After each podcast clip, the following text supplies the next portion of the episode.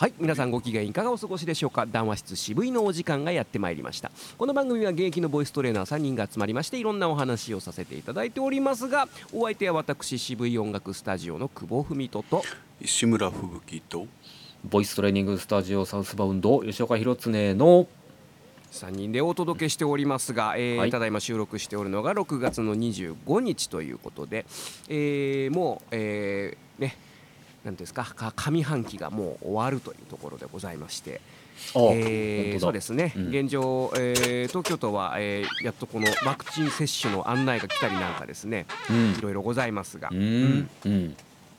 えー、夏至も過ぎましたしね。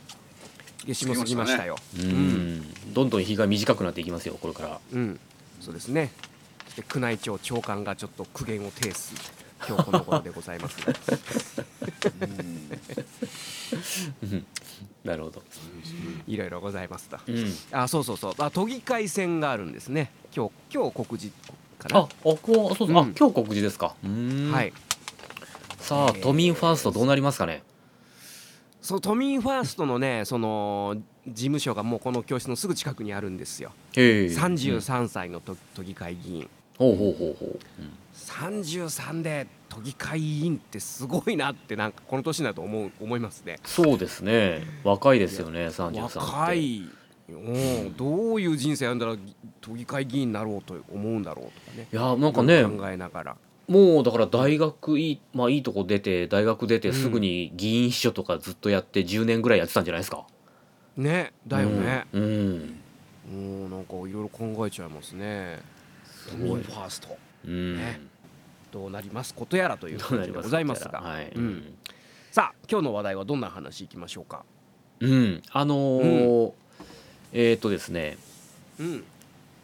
まあ皆さんそれぞれのこう集中力をこう高めるであるとか、集中力ね。うん。ん。こうなんかこう、はいはい。あるじゃないですか。あの自分でもこうぼんやりしてる時とか頭こうね、頭の回転が速い時ってうんうんううん。ん、まあそれがまあ意識が高い低いとかっていう言い方したらあれなんですけどまあうん。集中力のある時ない時ですよね。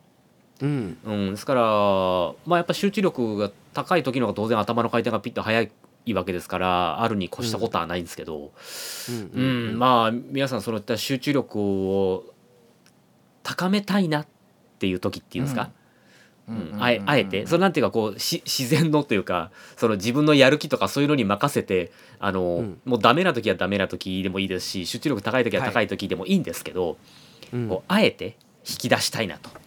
ああそれは興味深いお話でございますね。まあねそういう場合って皆さんどうしてるのかなというのはあーなんかね。はいはいはいはいはい。あまあ僕も僕なりのやり方とかあるんですけど、うん。まあ、じゃあそれはちょっと後ほどお伺いをすうんお伺いするとして、うん。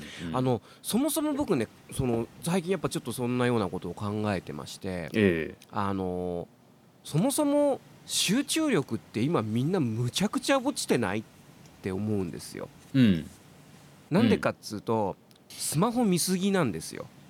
うん。うん。ななんていうかスマホって結局無駄なものじゃないですか。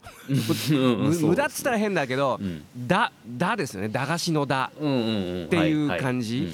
そのニュースだったりとか、まあ、ゲームだったりとか、うん。まあそれはあのニュースとか大事っちゃ大事ですけど、うん。そんなにこう直接自分の人生においてこう強烈なこう影響を与えるものでもなかったりするのがほとんどじゃないですか。そうですね。で考えるとね、なんかねその集中できない環境が多すぎるなと。うん、うん。でまあこれ自分に関して言うととにかくスマホを見る時間を減らしましょうとうんいうキャンペーンをやってるわけですよ。うん。うんそうするとねなんかね集中力がちょっと復活してきました。なるほど。なんかこう特に電車に乗ってる時間はもう開かないってルールにしたんですね。うんうん。うんだからその間こういろいろ試作をするわけ。うんうん頭の中で。うんう今日こんなことやろうとかうんうん。ああの来来週はこれやんなきゃとかうん。今日のレッスンこういう風にしてああの子はこうやろうとか。うん。なんかね試作する時間をとにかく常日頃から作っていくっていうのが大事かなと。うん。うんうんうん、うん。うんそう考えていくとやっぱこのスマホを今中心で電車の中はもうほとんど見てるでしょ？バーって並んで座ってる人ほとんど見てるんですよ、うんうんほぼ全員。うん。あれって結構よくねえな。って思っちゃったりとか。うんうん。うん。まあやっぱりね、うんすみませんスマホに振り回されてますよね完全に。ですよね、ううん。んでその集中する時間をまあ多分みんな持ちたいというのは多分思ってると思うし集中力高めたいというのはみんなあると思うけど、うん。それに向かう時間がないんですよね、うんうん。おそらく。うん。だからやっぱりこう緊張と緩和じゃないですけどうん。その緩和できてないと思うんだよねスマホ見てる時間って。うんなんかそういう感じはありますね、うん。緊張と緩和、うん、うん。緩和するっていうことじゃないですか逆に、うんうんうんうん。なるほどなるほど。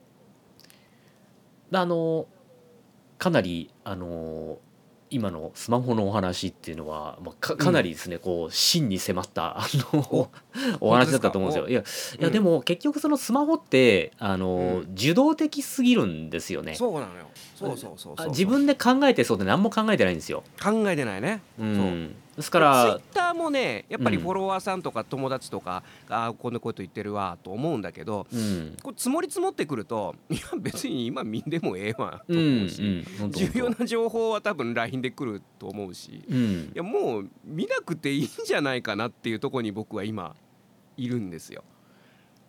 あのそれこそスマホができて10年でスマホを、本当は最初に僕はあの iPhone3G 触った時とかうん、すげえもんができたなとか思っても、ね本当四六時中を感じましたね。うん、もう四六時中スマホいじってとにかくもうググっ、うん常にググってるような感じがあったわけじゃないですか。でうんそうするとあの人と話してる時もググっちゃうんですよ。ああなるほどね。あれねうん、ありますね打ち合わせの時あるね。そうそうそうそう、でもうあのやたらめったら調べちゃって、で、ある時これ大変に失礼なことやってんなと思ったんですよ。いやまあそれはまあ相手によりけりではありますけど。うんただそれがあの例えばあの相手の喋ってることも調べ始めたりするんですよね。いやありますよそれは、うん。あのあの僕も打ち合わせでやっぱあったりしますけど。まあでもその時に情報が保管されればそれで話がサクサク進む、まあね。進んじゃうね、だからまあものありますから。そうそうそう。まあまあ一概には言えないとそうそう。思いますけど。まあ後からね、調べる分にはいいと思うんですけどこう目の前でね、目の前でこうなんかこう ひ人の顔を見ないでスマホの方ばっか見てあの半分上の空で喋ってたりとかするとかね。生徒さんとかやられたらめちゃくちゃ腹立つやろな。あ腹立つ。そう。ええって思っちゃうね。であのーまあわ我々って変ですけど僕は多分その10年ぐらい前とか多分そんな関係があったので、あのうんうんうん。まあ、今非常に反省しておるわけですが あの今だからそういう人を見るとああそうだよなこういうことあったよなとか思いながらも、あのやっぱあの変な話ですけどさっき言ったスマホってあまりにも受動的すぎるんですよね。だから自分で頭でよく考えてないのでだからあの、うんうん。話がですねどうにも通じないとか話が薄っぺらいとか、うん。うんうんだって自分の頭の中にあるものを引っ張り出して喋ろうとしないんで、うんうんうんうんうん。うんスマホの画面になぞらえてることをパッと目で追ってそれをペラッと喋ってるだけじゃないですか、まあそうですね。まあそうなりがちなんですよね。そうなるとうん。結局あのウィキウィキペディアを丸飲みにせざるを得ない。うんとこになってきたりとかってありますよね。うんだからなんか変な話ですけどそういう人となんかこう喋ってるとなんかもうあのネットですぐ出てきそうなこと言ってんだこの人ってやっぱなるんですよね。確かに。何の考えもないというかあのだからまあすあのだから別にすみませんあの何かを 非難してるわけじゃないんですけど、あのだからそうならないようにしなくてはいけない。あのうんそうですね。うん、結局その人がもうデバイスになっちゃってんだね。うん。うん。そうですね。そうその人がね。そうんううん。ん。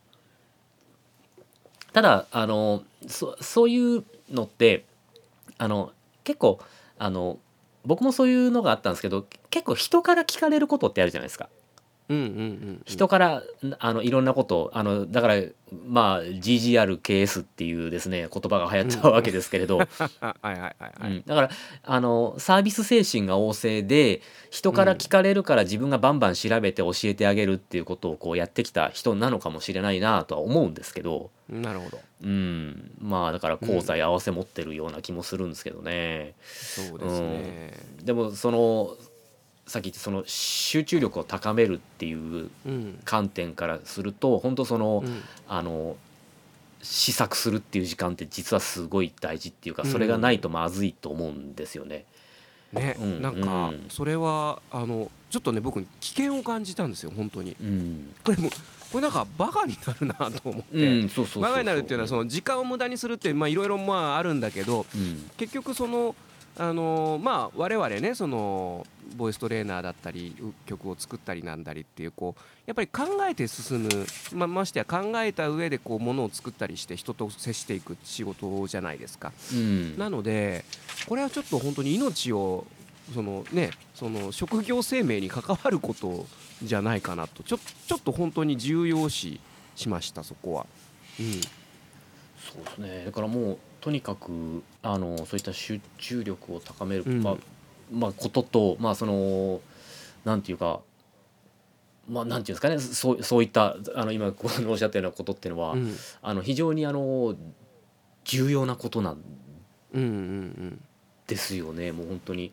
ですからですからそのまああの生徒さんの中でも、まあ、例えばその意識の、うん。まああの言葉はあれですけど意識の高い人とやっぱり意識のちょっとう低いというか薄い人っていうのはそれは人、うん。人間ですから横にね並べて比べればそういうのって必ずまあまああね。あります。うん、で、必ずしもこのぐらいの意識を持ってもらわなきゃ困るとかいうわけではないんですけれども、まあ、どどうしてもねやっぱこうた多数のたあのたくさんの人をこうねやっぱ見てますから感じるわけですよね。で、あのー確かにそういったあの意識の高い方っていうのはいや頭の中でガンガンいろんなこと考えてで自分の疑問点やら何やらっていうのをバンバンやっぱ話してくれますよね。ああ確かに。はいはいはい。うん、でバンバンバンバン話してくれるのでこちらもやっぱり話しやすいというか、うん。ああじゃあそれについてはこうでああでって言ってやっぱ非常にこういいいい時間がこっち,、うん、こっちももらったお金分というかもらったお金以上に働いてる感は出てくるんですよね。うんうん、ただどちらかといえばちょっとあのーせっかくのい1時間のレッスンの中であのーちょっとそういったちょいとあの意識のあのー低い方だとなんていうかこう、話が通じないというか ちょっとのれんに腕押しの時もありますし。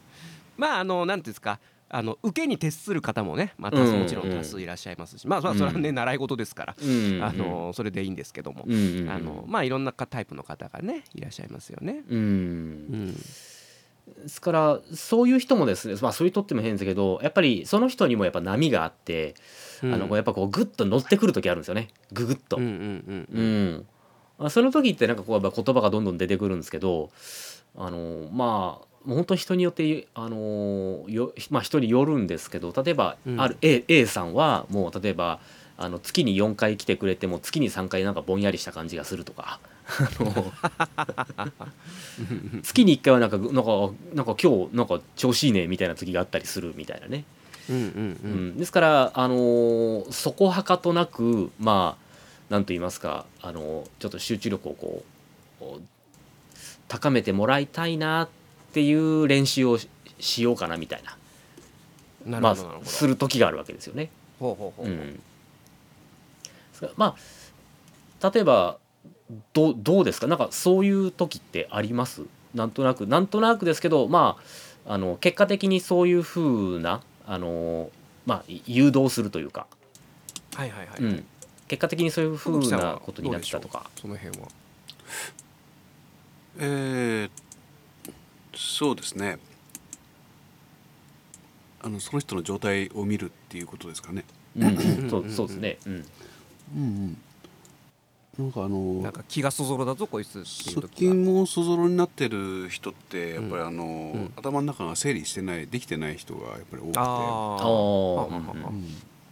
まあまあ基本的には僕の場合はあの喋らせるきっかけを作るっていう方法であの整理させるんですかね。あ喋りながら整理させるっていうことですね。そうそうそううんそう、自分でこう、そうですね。やっぱり受け受けて専門になっちゃってるからっていうことでしょうね。だと思うんただ受動、だけどやっぱり。ねうん。そうそう話はちょっとつながるんだけどやっぱり情報をいっぱい入れすぎちゃって、はい頭の中で自分の意見ができてないうんその姿勢ができてない人って結構多くて、うん。確かに確かに。うん。なんかこうここから一つ話を振っても、うん。もやっとした感じにやっぱりうんうんうんなってる状態の人が、うん。に一旦整理させる意味でまあそれは愚痴を吐くみたいな なるほどなるほど。なるんだけど、うんううんん。吐いてもらって吐いてもらった方がどんどんこう整理されるので。うんうんうんということは僕はやってますけど、なるほどなるほど。うん、そうそう。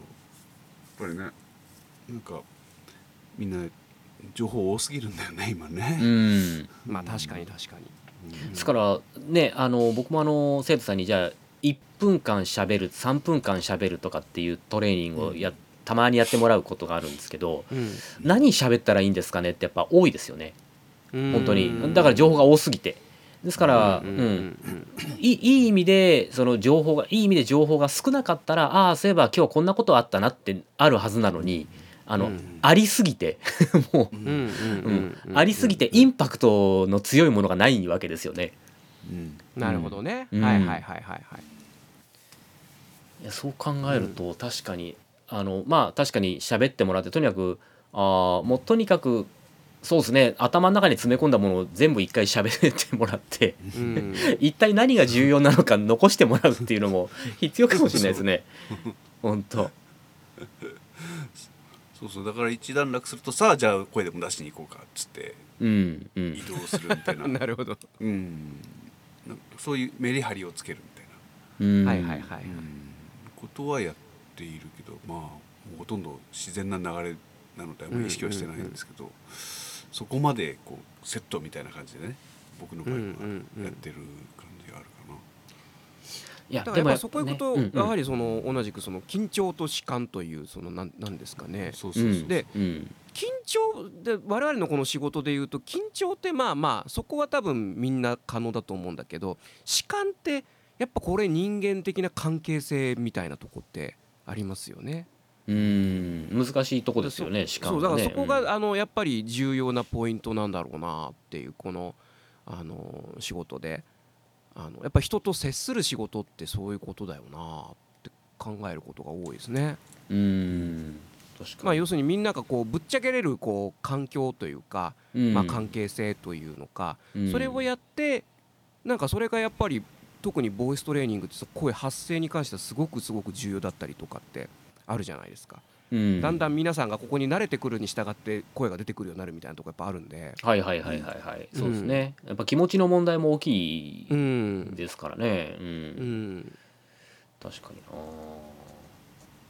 そうですね。う本当、ん基本的に本当あのい緩むっていうことは本当に難しいことだと思うわけでですよ。ね。ううんん、いややっぱ教えることをた例えばねそのマニュアル通りにこれこれこれはこうやるんですこうやるんですそれは多分あのどのね若い講師でも多分できると思うんですよね。うんうんううんん、だけどやっぱり我々なりわいですからそれだけではあの成り立たないんだなっていうのをやはり感じざるを得ないというかね。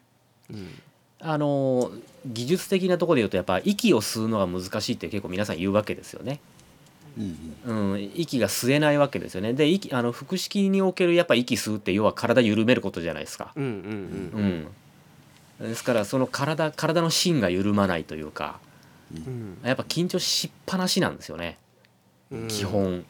うん。いやでも確かにそれって人間の筋肉の構造上あの筋肉って収縮する癖を持ってるじゃないですか。熱いとか痛いとかでピッてね体がキュッと縮むじゃないですか。でうん。縮んだものってやっぱり緩まないんですよね、うん、なかなか。だから構造上緩むこと自体が難しいっなんか冷水で締めるみたいなことですね美味しくなるみたいな。うんうんうん。ですからだからそう考えるとなんかそのボイストレーニングって意外とそのなんだろう人間の根幹になんかこう迫るところって時々感じるんですよね。うんですね。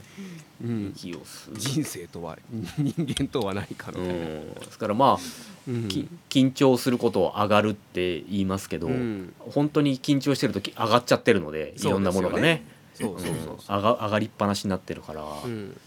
下げないといけないわけですけど、うん。うん。ですからまあいい意味でそのなんていうんですかねその緊張とその今あの弛緩を繰り返すことで、うん。まあ深呼吸なんてまあ本当にそうなんでしょうけど、そうですね。うん、まあ頭がすっきりしていくというかまあどちらにしろ偏っちゃいかんってことですね。緊張しっぱなしもいかんし緩みっぱなしもいかんしあの、うんうんうん適度に刺激を与えるっていうことで頭がすっきりしていくのかもしれませんね。ですからさっき言ったあの情報も入れっぱなしじゃなくてやっぱ吐き出してとか。ですね。いやいやいやいや。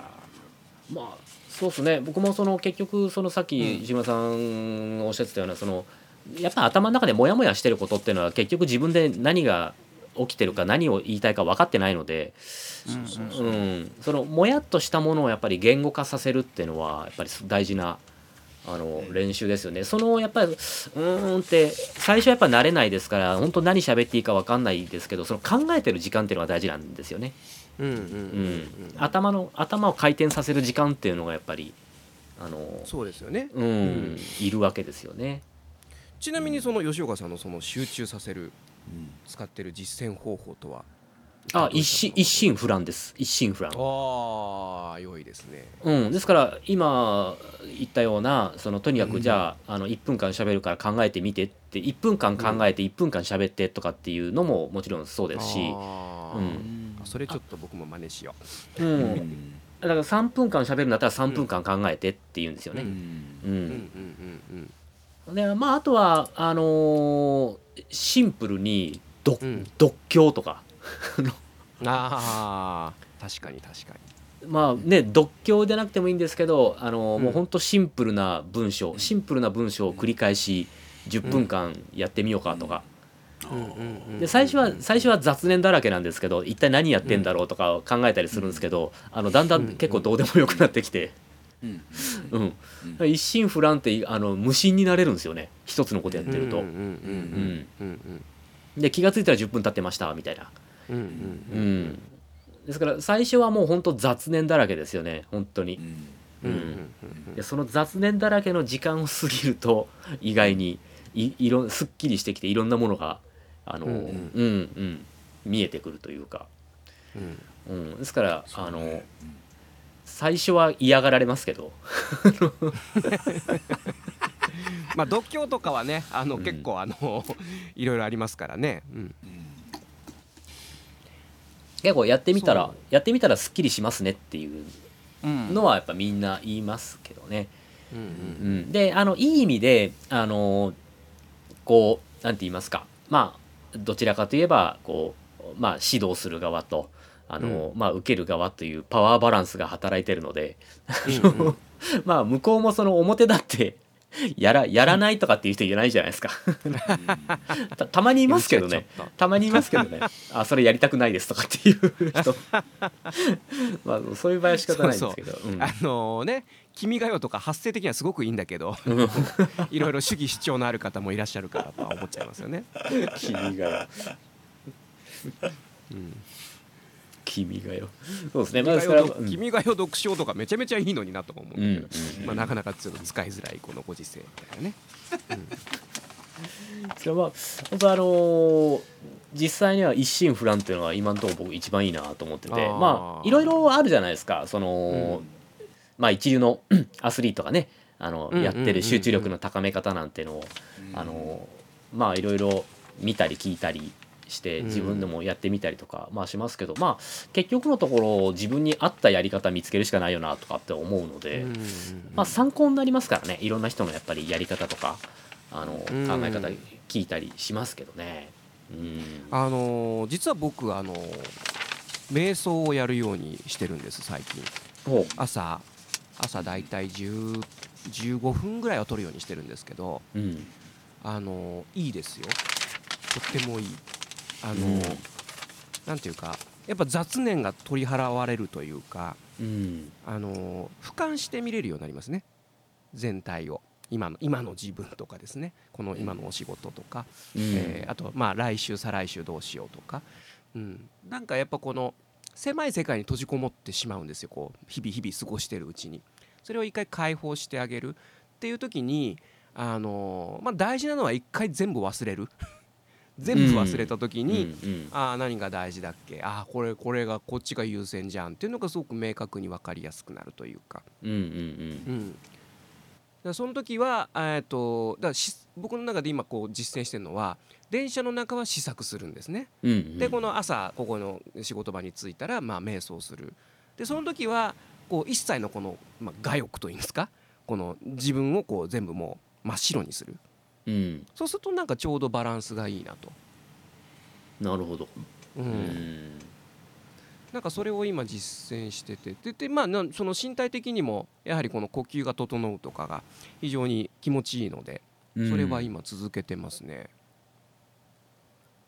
こういうのってまあ一つ、メンタルのトレーニングじゃないですか。まあまあ言ったら、うんうんうんうん。心のトレーニングで、あのー心技体の中でえーとまあ結構皆さんに心技体どれが大事だと思いますって言ったらみんなこう大体99%の人が心って言うんですよ。うんうんまあそうだろうなって思います確かに。うんうんうんでもあの技術と体力っていうのは伸ばすのってなんとなく科学的にあのあるじゃないですか、うんうんうんやり方が。そうですね。うん、でもみんな心のトレーニングでやったことがあんまないんですよね。うん。確かに。うん。うん、でももちろんそれを教えられる人もいないんですよね、うん。少ないんですよね。今はいろんないら人がねいらっしゃいますけど、うん。あの少なくとも僕らがあの例えばね中学高校とかで部活とかやってた時ってそんな心のトレーニングなんかなかったと思うんですよ。そうですね。うん、うん。ただね走って体鍛えてとか、技術の練習してとかありますけどじゃあ、うんうん。例えば運動部だったらその練習した力をどうやったら大舞台で発揮できるのかとかうんうんうんうん。なんかもう気合だけだったじゃないですか。もうだからそこはさやっぱこう旧日本軍のこのなんか 教えがさまだ色の色濃く残ってた頃ですよね。我々のその学生時代っていうのは、うんいや今本当そこそれがすすごく思いますよ。だから今なんかこう世の中どんどん変わってきてるのは結局その教えが薄まってきてるから、ですよね。うんもうそう世代とともに、うん。まあそれはいい悪いっていうのは多分歴史が証明するのでそね。まあ、これは先のことだとは思うんだけど、だから変わってるっていうのはそういうことですよね。だからまあ言ったらあの日本人のメンタルというか、あのうん。まあ武士道っていうのがあるじゃないですか。そうですね。うん。まあ、武士道っていうのはあの結構勘違いされてる方も多いとは思うんですけど、まあうん。いわゆるあの、まあ、ニトベ稲造がね書いた武士道の前書きとかには、い素晴らしい前書きが書いてああるわけですよね。うんうん。あの海外アメリカとかねヨーロッパとか行った時に日本人ってそのいわゆる宗教の時間教育にですよね、うん。学校にうん。宗教の時間がなくてどうやって善と悪を教えるんですかってやっぱ不思議がられたんですって。でそのその時にニトベ稲造が、あれ確かにそうだなと思ったらしいんですよ。はなんか確かにうまく説明できないって思ったんですけどそれを説明しようとして考えた時に、ああ武士道というものがある日本にはと。でそれっていうのはこう面々たるあのこうまあ昔からですよね。そうやってあの、うん。まあ日本人の持つ精神性例えば先祖崇拝自然崇拝であったりとか、うんううん。んっていうものがありつつ例えば、あのまあこれを言うともっと変な話になるんですけどあのまあまあちょっとすみませんちょっと簡単に言うと例えば家族の中でお父さんいてお母さんがいてそしてそのお父さんがこんなことやってお母さんがこんなことやってでそういうのを見てお母さんがこういうふうにお料理作ってこういうふうに出してとかってあの、うん。4歳5歳ぐらいになったらある時日本いきなり日本人になるんですって子供って。だってそれを見てますから見て聞いて、うん、うんそれを見て聞いて赤ちゃんの頃からあのこうん。う育って、である程度スッと自我が持ち始めた時もうそこで日本人になってるっていうわけですよ。ほこれあの桜井よし子さんが言ってて、ね。あのなるほどと思ったんですけど、ううん。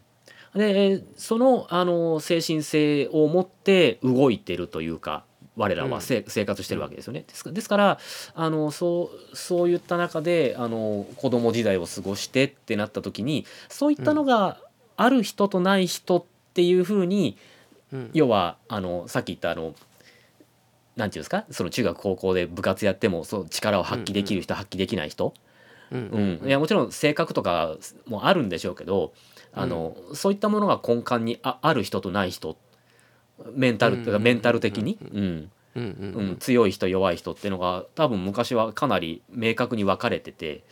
なるほどね。でそうだから今それをかなりあの技術体系的にその心のトレーニングやりましょうよみたいなのっていうのははや流行ってると思うんですよね。うん。いやうちの生徒さんがねそれで本出版されたんですよ今度今度。うんうんうん。はいはい。ままさにその心のメンタルトレーニングっていう本を。うん。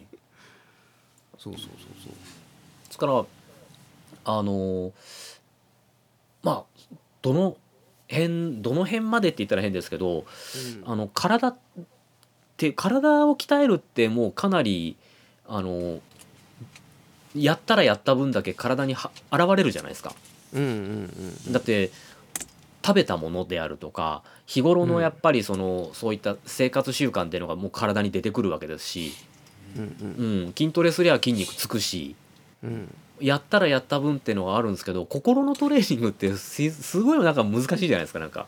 ああでもねうん。僕そこはねなんかね結構割り切ってるというかうん。あのなんだろう心のトレーニングって要するに無駄なものを捨てることだと思ってるんですね。うんうん。あのやっぱ情報過多なんですよ。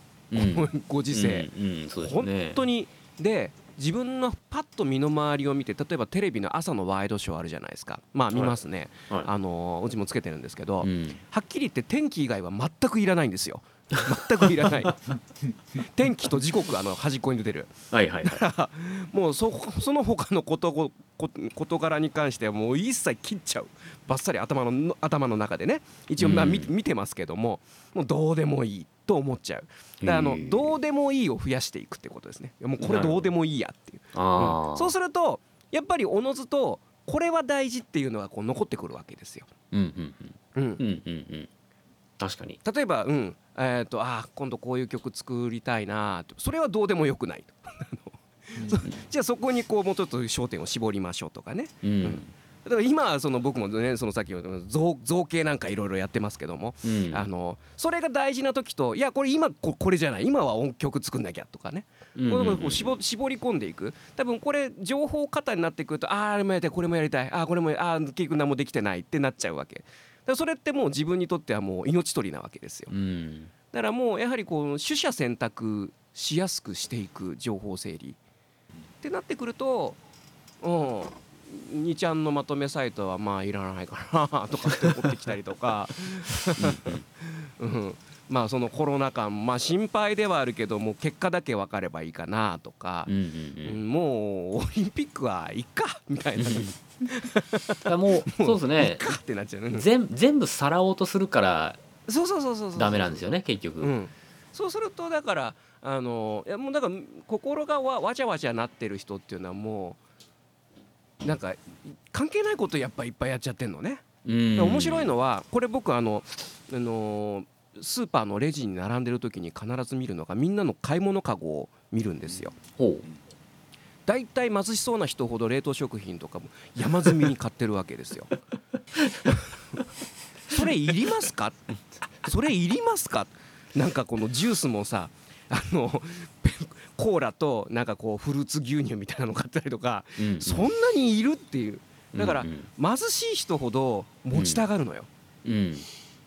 うん。でお金持ちってどういう買い物してるかなってまああまり出会わないですけどね。うん。多分そんなに買ってないよね。山ほど。だからそれはなんかこの情報にも言えるんじゃないかなという感じはあります。確かにそうですね。あのーまあそれ例えばスーパーがこう、うん。やっぱりね安売りとかするじゃないですか。もちろうんん。服とかもそうなんですけど、うん。あのいらないいらないように買っちゃうわけですよね。うんそうそうそうそう。そうだからあの僕あのアマゾンとかあのでよくほらあのこの間もプライムデーとかあのねうんうん。ねやっててあのサイバーマンデーとかなんか年に何回かそういう大きいのやってんじゃないですか。ね。ううん。ん、でなんかその YouTube とか見てたらなんか Amazon プライムデーでこんなの買いましたとかってなんか見見たりするんですけど僕あれで買い物したことがないんですよ。あれあれ系で。あの大したもんないですからね。うん、まあ見てても大したもんないし、うん。あの別になんか欲しいものもないし、うん。うん、で例えばじゃあ1万円のものが5,000円になってましたって言ってもだからといって買いたくないし、で欲しい時にあの欲しいものを買いたいんですけどうん。じゃあ何々まで待とうって気にならないんですよ僕。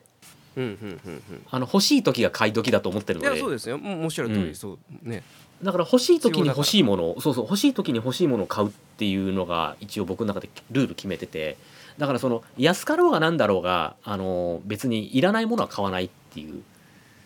だからこうスーパーに買い物に行って例えば食べ物とかだったらあの4割引きとかね2割引きとかシール貼ってあったらあの、とりあえず買って冷凍しとくとかね、うんあのでまあ後であのこれとこれであのあの料理作ろうかなっていう分にはいいと思うんですけど、うんですけど。で面白いのがねだからそうやってこう山積みで買い物かご持ってる人って大体デブなのよ、まあ食べちゃう。あだからあればねそうあればある分食べちゃいますからね、そう、うん。いらないところにお金を使って太ってるのよ。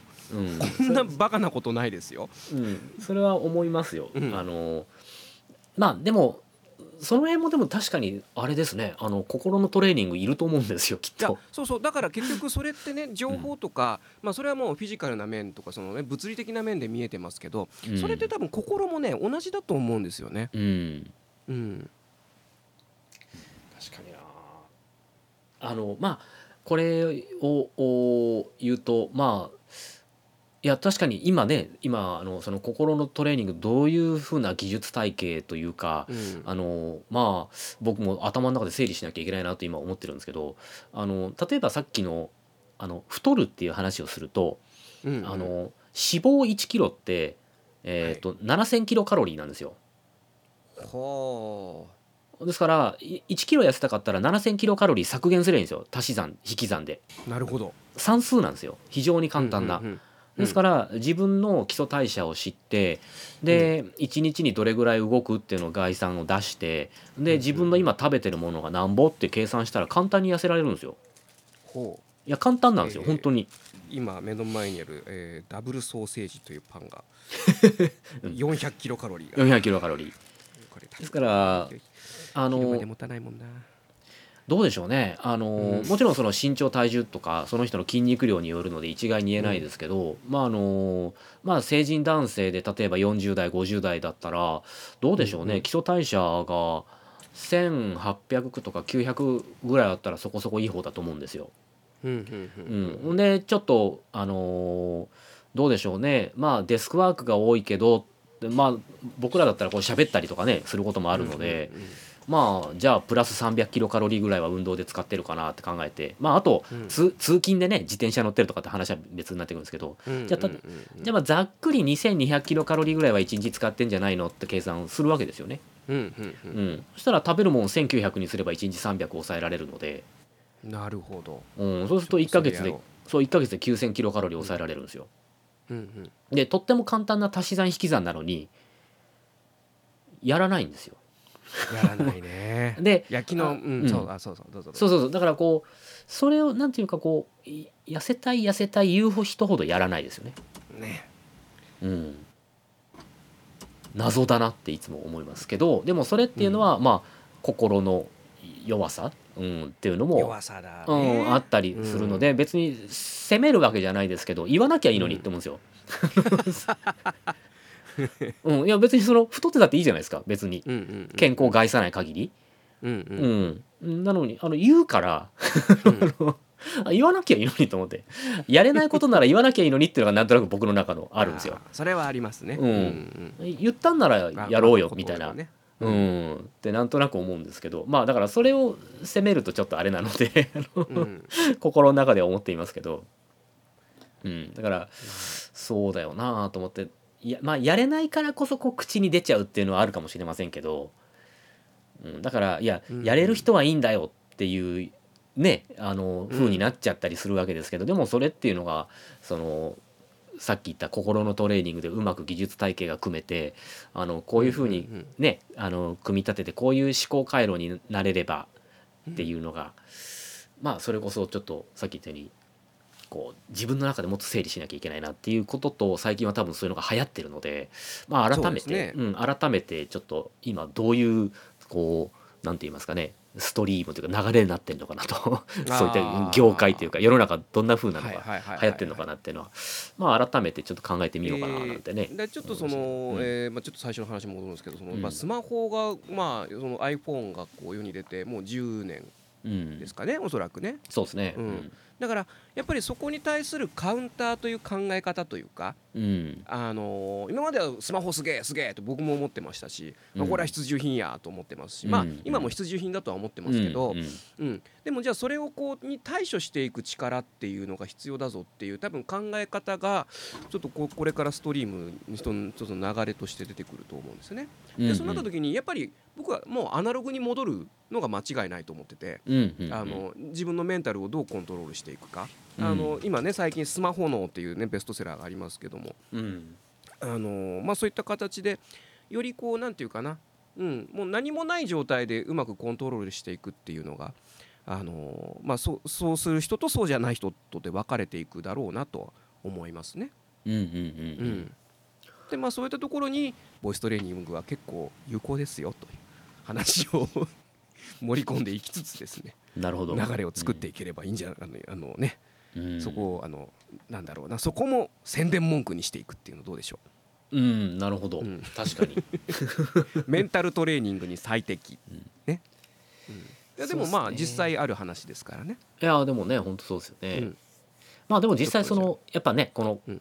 声の問題っていうのは結構心の問題もあるので、うん。あのまあ実際カウンセリングみたいなことって我々やるじゃないですか結局のところ、結局のところそういうこところも担ってる部分っていうのがやっぱりあるのでまあうん。何で何でも相談してくださいねっていうところでやっぱ喋ってもらう。とどのつまりうん。喋ってもらうってことは大事かななんて思ったりしますけどね。ううんうん。うん。ん喋ってもらう、うん、まあそうですね。でもね本当まあですからあの集中力を高めるのとなんかストレス解消みたいな風にちょっとなりましたけど。うんうん。いやいやいやあのん非常にあの面白い話だったと思いまですすよね、はい。大事なお話かななんうん。てちょっと最近思いましたね本当。うん。うん。そうですね、うん、集中力、うん、そうだなあなんかあまとまんなかった。まとまんなかった。いいじゃないですか。談話談話ですから談話ですから、ね、そうそうそうそうそう、うんあのちょっとそのその辺ちょっと僕も考えて渋いブログに書いてみようかな。面白いかも、うん、うん。うん。ねといったところで、えーうまく私はまとめられませんでしたけども全体的にはいい流れだったんじゃないかなというところで今日はねこの辺でお開きというところでね、はい。すいません。はい、え談話室渋い、えーお送りしたのは渋い音楽スタジオの久保文人と志村吹雪とボイストレーニングスタジオサウスバウンド吉岡弘恒の3人でございました。また次回お会いいたしましょう。さようなら。さよなら。なるほど